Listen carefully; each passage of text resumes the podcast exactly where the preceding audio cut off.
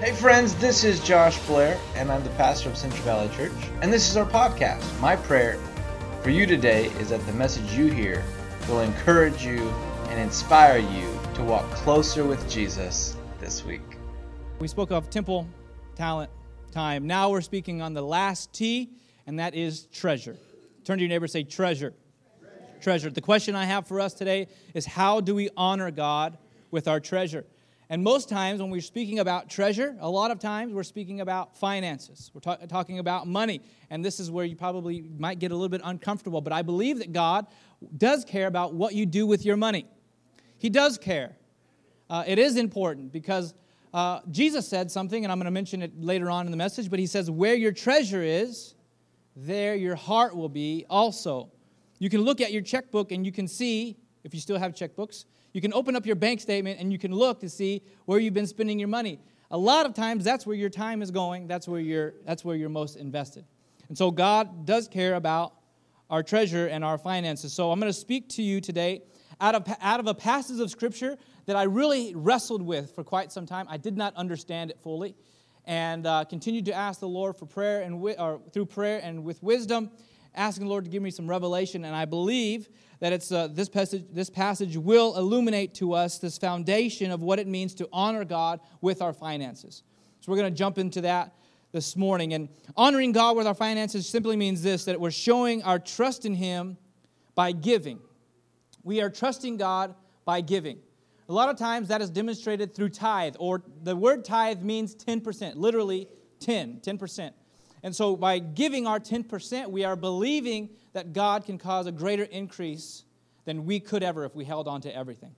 This is what it means to honor God with our, our tithe and our giving, but also He cares about our stewardship of the stuff we have left over. Sometimes when we give our 10%, we say, Look, I've given, I've done my part. Now, with a 90%, I can do whatever I want to. God has no say over it. No, I believe that God has say over everything. I believe that God does care about it. There was a there was a, a quote by a pastor and author, Pete Wilson, not the old uh, governor of California, if you guys remember that, not him, uh, but another author and pastor who said, Tithing is to our finances as Sabbath is to our time, where we are honoring God by saying, Lord, I believe when we take a day of rest, I believe when I rest from my work, you will bring the increase that I cannot.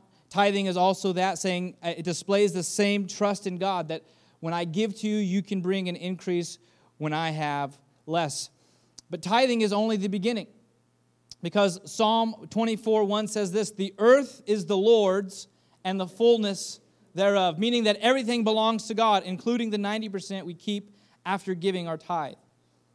And so, if everything belongs to God and He has called us to manage it well, what we do with it matters to Him. And it matters what we do here on earth. To help us find out what God desires I'm going to speak to you out of Luke chapter 16, the parable that Jesus tells of the dishonest manager. So if you have, if you have your Bibles, turn to Luke chapter 16.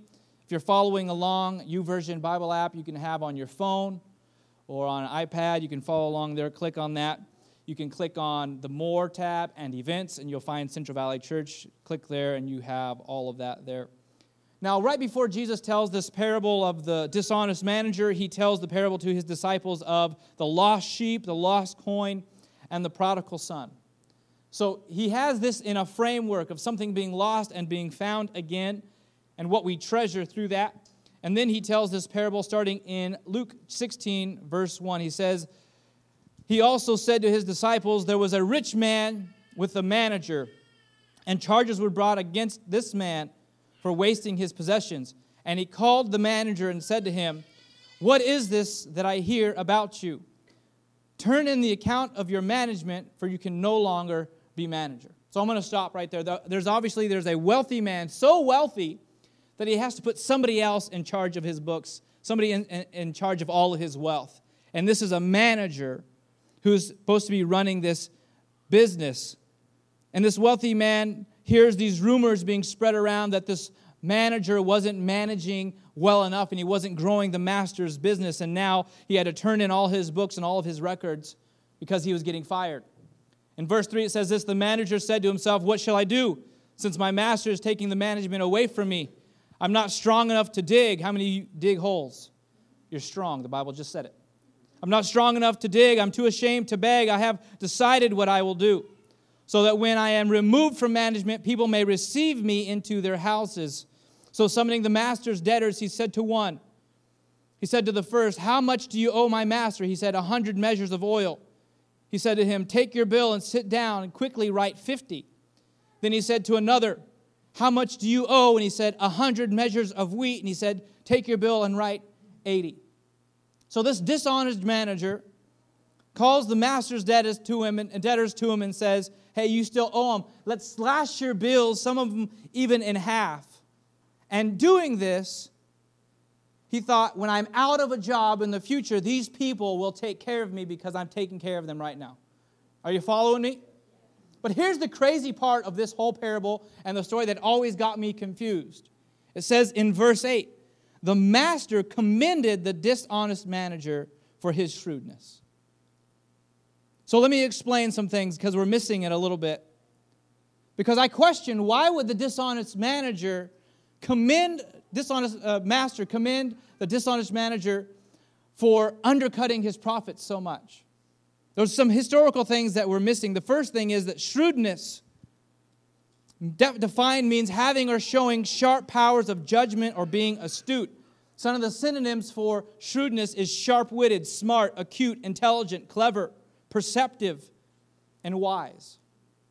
So, why would the master commend the manager for being wise when it appears that he undercut his profit substantially?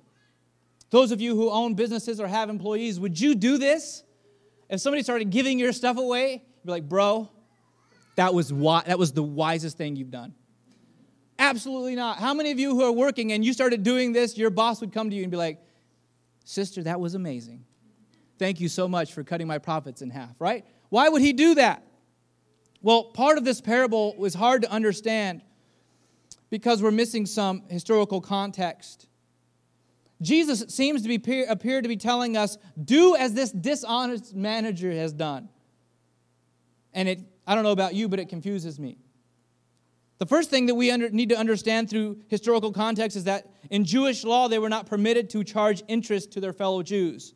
So, to get around this, they would tack on additional cost to the item, uh, to the price of the item, so that they would recoup the loss of interest that they would have gained if they weren't selling to another Jewish brother or sister. So, they were already stacking up higher the margin so that they could gain some more funds. Additionally, managers, we understand, like tax collectors of the day, would sometimes charge extra on top of what their masters had put on it of the goods being sold so that they could pocket it themselves. If they were the ones setting the prices and the manager said this is $100, they would say it's 125 and the one the 25 would go in their pocket, the 100 would go to their master. They did this quite often. So the additional cost added by the manager may have been why he was getting fired.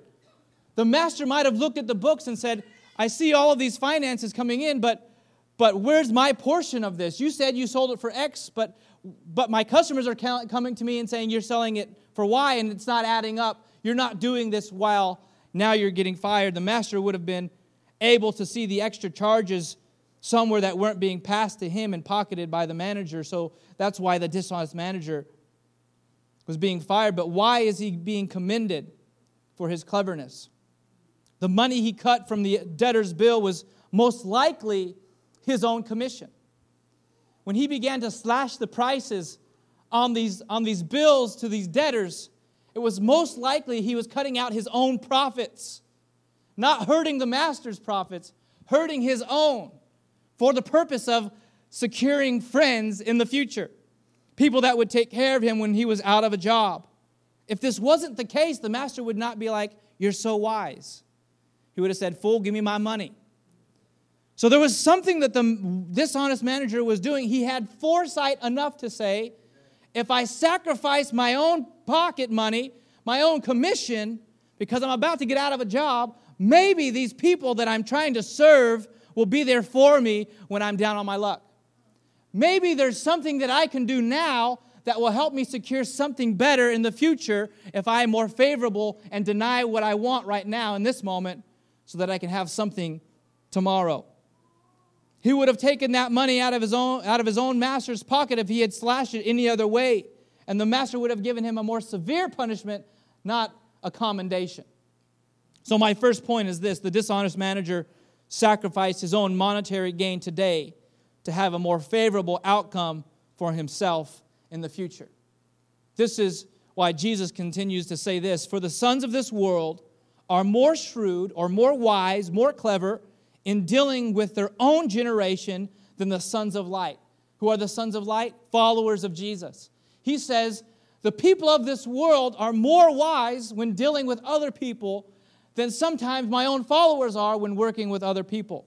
What is Jesus meaning when he says this? He's saying here, if a dishonest manager, a dishonest manager can sacrifice worldly wealth to plan for his future on earth, how much more should we as believers take the wealth we've been given to invest in our eternal future in heaven?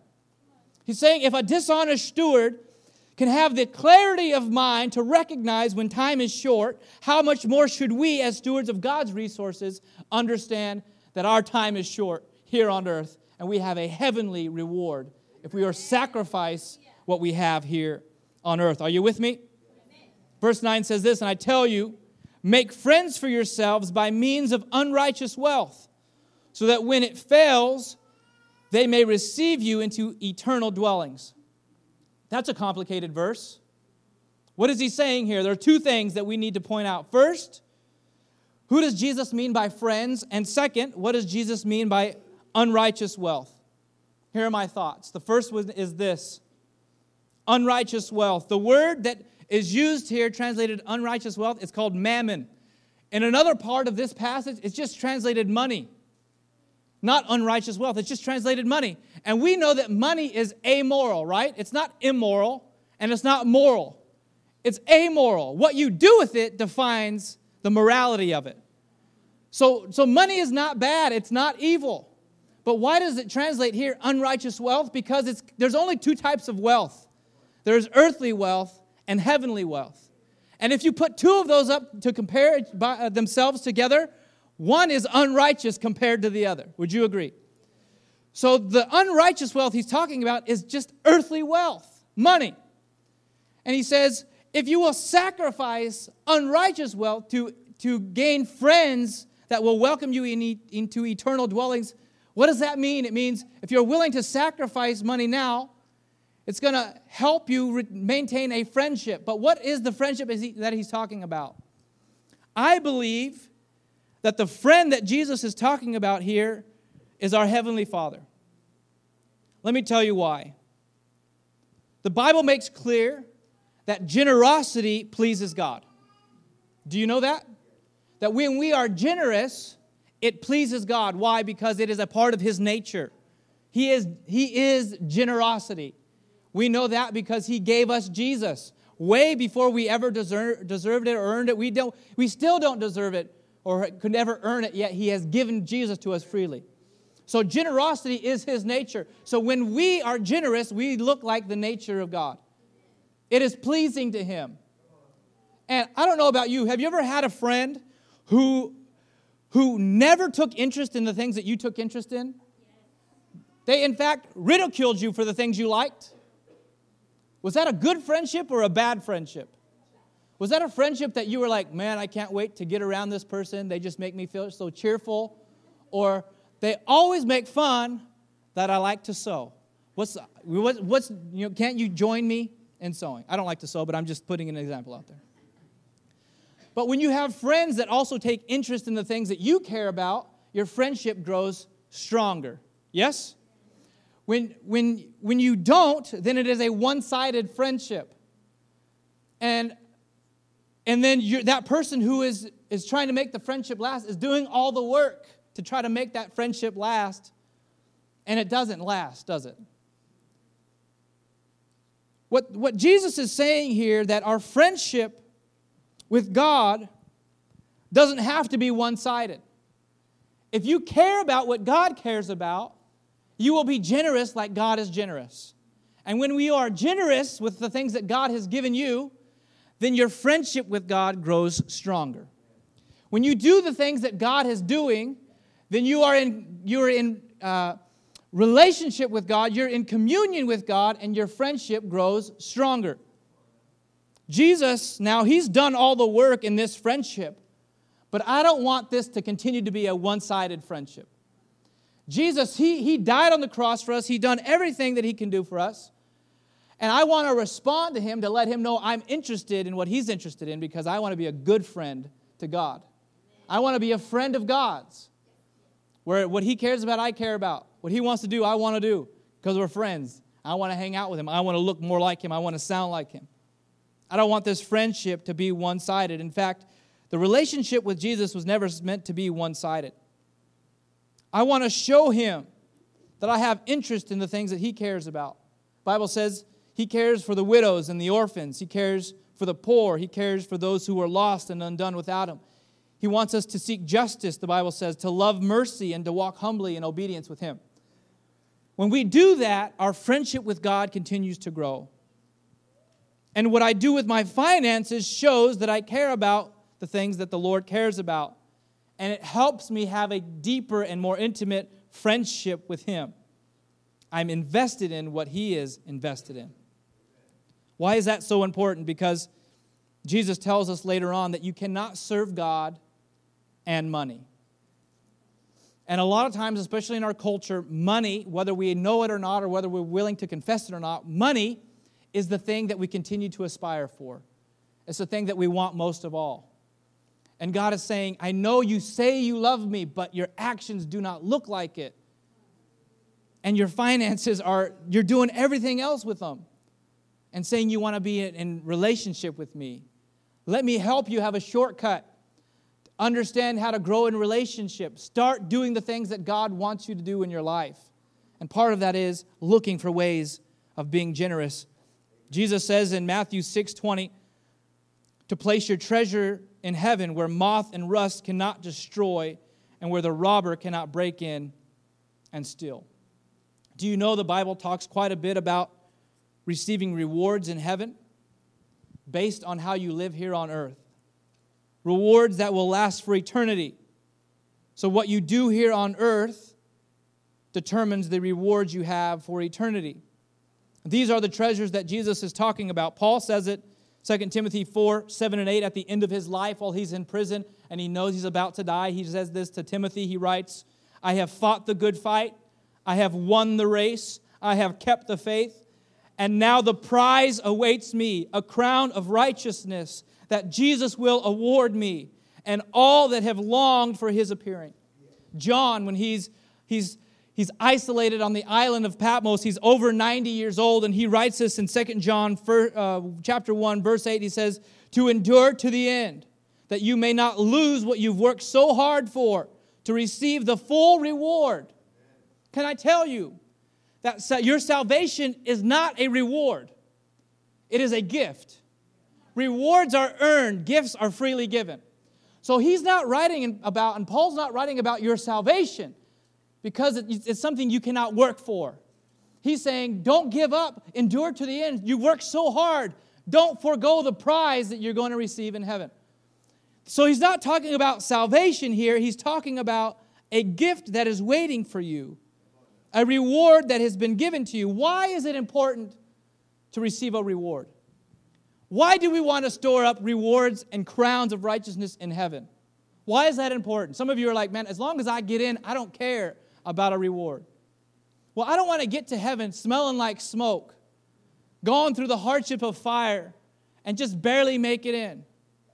Because the Bible does say something about what we will do at the feet of Jesus when we're in heaven for eternity. In Revelation chapter 4, it talks about coming and seeing a, a crowd, a multitude of people. It says, casting their crowns off of their heads and laying them at the feet of Jesus, saying, Worthy, worthy, worthy is the Lamb of God. And I don't know about you, but I, when I get to heaven, I want to have a crown to lay at the feet of Jesus. I want ha- to have something to give to him. I, I, there's nothing in this life that I could ever give to him, but I want to serve him so that I can receive rewards in heaven, not to hoard for myself, but to cast at his feet because he's worthy of it all. I don't want to get to heaven empty handed. Our material wealth and our goods and our cars and our houses and all of these things we cannot take with us. But Jesus said, Store up for yourselves rewards and treasures in heaven where moth and rust cannot destroy. Those are the treasures you will lay at the feet of Jesus. And I want to cast my crowns at the feet of Jesus. So I want to honor him with what I have now. The, being a good steward of my time, my talent, my treasure, my temple, so that I can lay them at the feet of Jesus when I get to heaven. And say, This was for you. I didn't give up. I ran the race. I won the race. I fought the fight. I've received the prize. Not so that I can walk around heaven. I don't think people are going to do that. People are not going to strut around heaven with all their stacked up crowns. Be like, bro, I owned on earth, right? They're not going to do that because they recognize the King of Kings and the Lord of Lords for who he is. And I, and I believe that people are going to be lined up waiting to throw their crowns at the feet of Jesus. And I want to have a crown. Do you want to have a crown? Yes. To cast at the feet of Jesus? Then he says, Be a good steward of the things I've given you now. Be a wise steward of the things I've given you now. This is why, after this parable, Jesus tells these words to his disciples. Verse 10 One who is faithful in very little is also faithful in much, and one who is dishonest in very little will also be dishonest in much. If then you have not been faithful in the unrighteous wealth, meaning your material wealth, meaning your finances, who will entrust you with true riches? True riches are those that are in heaven. If you can't be trusted with your money and what you're doing with it now, how can He trust you with eternal rewards? If you're unwilling to be a wise manager, a wise steward, verse 12 says this And if you have not been faithful in that which is another's, who will give you that which is your own? No servant can serve two masters, for either you hate one, you love the other, or you are devoted to one and despise the other. You cannot serve God and money. What are you investing your money and your time in today, church? Every dollar represents time and energy that you use to earn it. Your time, your diligence, your hard work represents the money in your hand and in your pocket and in your bank account. So when we waste our money, we're wasting our time, and our time is something we can never get back. We have to recognize that our time is short, like the dishonest steward, and invest in our eternity. And I believe, honestly, I believe that everybody in here today wants to be wise stewards, but you don't have the tools necessary or the space available in your budgets to give any more than you're doing right now. I can talk about money and being wise with it. But if you're strapped, you're strapped. If you don't have it, you don't have it. And so this word might sound condemning, and it is not. I want us to be wise about what God has given us and do the best with what we have. If you have a little, be faithful in a little, God will give you much. But if you're not faithful just with the small things, how can God entrust you with heavenly wealth? I want to give an illustration, and I'll move quickly. This balloon is like our finances, it's like our budgets. Okay?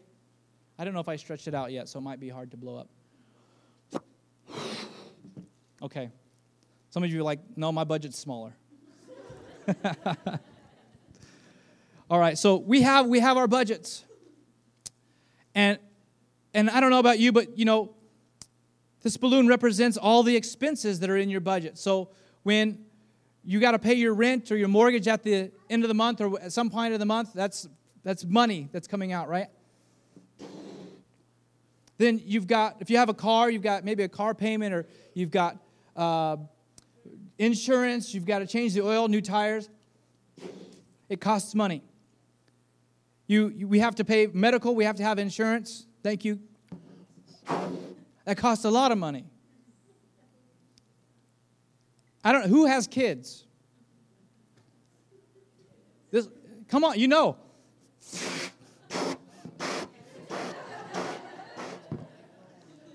Kids cost a lot of money. They're always growing, always hungry, need new clothes, sports. Y'all pick one sport. It costs a lot of money. And then we're adults. We have wants. We want Starbucks every once in a while, right? Netflix, Prime, Amazon, Hulu, who knew? Things continue to inflate our budgets, and a lot of us are maxed out. We feel like we're about to pop. We feel like, Pastor, I know that you say God wants to be wise with my finances and, and be giving and generous, but look at me, I'm about to explode. I'm in over my head. I've got things that there's so much things, and I, I feel like I'm maxed out. Do you know, on average, Americans spend a dollar and 26 cents for every dollar we earn. Thank you, credit cards. That's how that's possible. We get maxed out and we're at the breaking point, and then you hear a message about giving and you feel like you should or you desire and you want to, but you can't. I want to inspire somebody today that the ability to do this, to give and be generous the way that God has called you to, you have to create what's called margin in your lives. We live such packed out lives, such financially burdened lives with bills and obligations that we feel like we can't do anymore. But margin is the space between ourselves and our limits. Some of you are at your limit, and you need to create space between you and that limit. And that space is where God can move in your life. Just a little bit of space can create room in your life. So, in relation to finances, margin is, is the space between your income, what you bring in, and what you give out, what you spent, and your expenses. And we were never called to live life so overinflated and so bloated with expenses, burdened by bills and payments and debt that we can't afford. And when in reality, we've tied up the very blessing that God has given to us to bless others. Do you know that God has blessed you to be a blessing? But oftentimes we max out so much of that stuff that we've not created a margin in our lives and we have used that blessing for ourselves than for others. But the Bible says we are blessed to be a blessing. Now we need to first recognize that God has blessed us, that God has already given us everything that we need. And one thing that we need to do as a church is to break a poverty mindset say, Pastor, I don't have enough. I don't, I'll never have enough. I'll always be poor. I'll never be able to make it. No, that's not true. If you have Jesus, you already have everything that you need. You serve a God who owns the cattle on a thousand hills, He owns it all. Do you understand that? That your bank account does not reflect your wealth. That God has provided for you and will continue to provide for you. So never think you don't have enough or you're not going to make it. Bind that thing in the name of Jesus. Because God has given you more than enough through his son Jesus. That has to be the first part. If you have those thoughts, repent of it. Say, God, forgive me for thinking that you wouldn't provide for me or that you're not a good father. He says in his word that he, his children will not be seen out on the streets begging for bread, that he'll provide for you. You're blessed. You're blessed. And when you create margin in your life, you're able to see blessing in your life. When our budgets, come on, when you have financial woes, that's all you think about. It's like you're walking around with a balloon walking in front of your face. Oh, Pastor, I'm not blessed. I'm not blessed, Pastor. I, you know, I got so many bills and so many things. The problem with this is you can't see other people and their needs because you're consumed with what's in front of you. And that's not bad, that's just life. It's, it's life, but God is calling us to a place that's higher in Him. And He wants us to create margin, to break away from the breaking point and allow Him to move. Some of you are going to sound like that after this message. It's painful to let some things out, let some things go in your life but I got to see that Netflix special. But my barista knows my order. But Amazon Prime is so fast. What am I going to do without these things? You're going to create space for God to move. Even $10, $5, here and there will create margin in your life so you can have some breathing room again. So that when God says, son, daughter, That young lady in front of you at the, at the checkout stand, holding that baby who's fumbling through and trying to figure out how she's going to pay for her groceries, I want you to cover that. And you can say without a doubt, I have room in my budget to cover this so I can be a blessing because you've blessed me. When God says that person out begging, don't just give them your change, take them and, and buy them some food and love on them and remind them that they are a child of God too. You can say, Don't worry, God, I got this because I've created margin in my life so that I don't feel so maxed out. There's room in my balloon so I can love on somebody today. But when we max out and we think, oh, I can afford that, I can afford more, I can afford more, I can afford more, we're taking the blessing out of our hands that God has given us. And He wants us to be wise stewards. I want to give you four points very quickly that when we create margin in our lives, this is what it does. The first one, margin allows us to respond. Say, respond.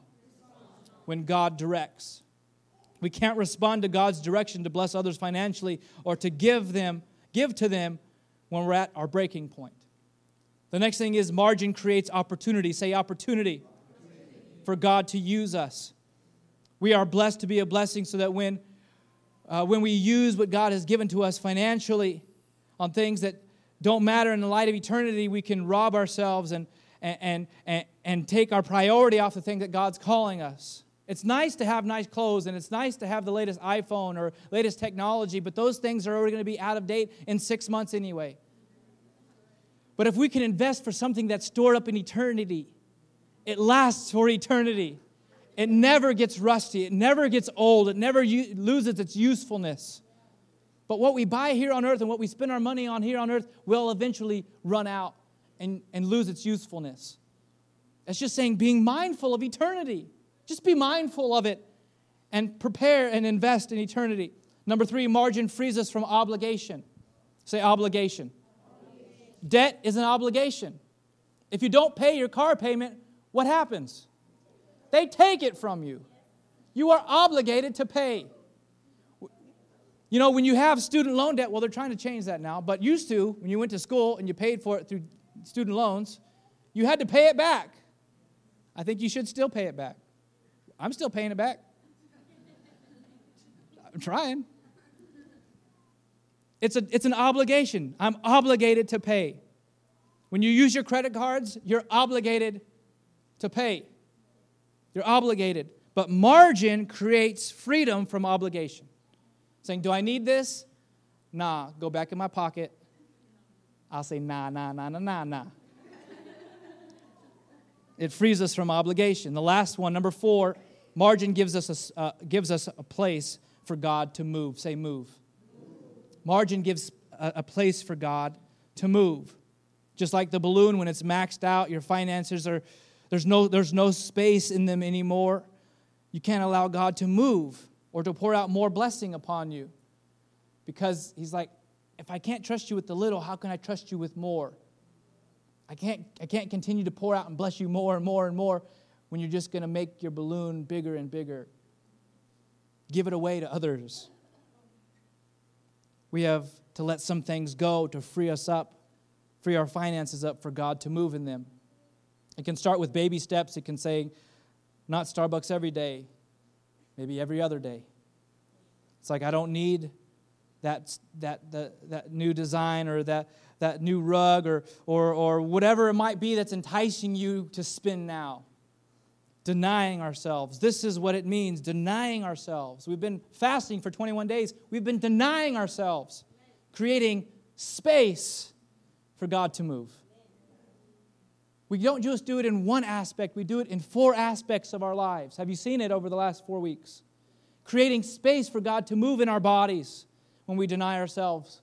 Creating space for God to move in our time when we say, I'm going to take a day of rest so that I can spend more time with you every day. Giving God our talent and our abilities to allow Him to move in us space so that we can bless others, others with things that God has given us. And our treasure, we're creating space we're making space. Jesus said in verse 11, if you can't be trusted with earthly wealth, how can I trust you with heavenly wealth? So I believe we want to be good stewards of the finances God has given us. To be wise managers, meaning creating margin. I want us to be a church that has an eternal perspective because having an eternal perspective will affect our earthly priority. If you're going to write something down, write this down. Have an eternal perspective because it will affect my earthly priorities. When I can think more about heaven than about my temporary wants now, it will shift what I do here on earth. If you're paying attention, the four things that I said that margin does allows you to respond, creates opportunity, frees you from obligation, allows God to move. Those four things make an acronym, spells room. Creating margin gives room for God to move. Denying yourself, creating margin in your lives, makes room for God. It gives Him room in our finances. It gives us gives Him room to free us from unnecessary burdens, and it gives us room to bless others. And that's what we want to do this morning. Amen? Give God room to move in your life. I've, out, I've outlined the why, but now it's up to you to, to outline the how you're going to do it. That takes discipline, it takes reflection, it takes time for you to sit back and say, okay, God, I take your word seriously. Sit down with your finances, sit down with your spouse, significant other, someone else who's maybe helping you with your budget, and look down and say, what can I do to create room for God to move? This is not a message that says, give all of your funds to the church and God will bless you. I don't think you've heard that this morning. The message is this honor God with your giving and create room in your budgets to bless other people when God says do it because He wants you to do it. He wants us to be light in dark places, and your generosity will help spark the light in you. Amen. Thanks for listening to this message. To hear more messages like this one, be sure to subscribe and check out our podcast channel for past episodes. If you like what you're hearing, be sure to rate it and share it with your friends. That would help us out a lot. If you're interested in supporting the mission of Central Valley Church, go to cvcmadera.churchcenter.com for more information. We love you. God bless.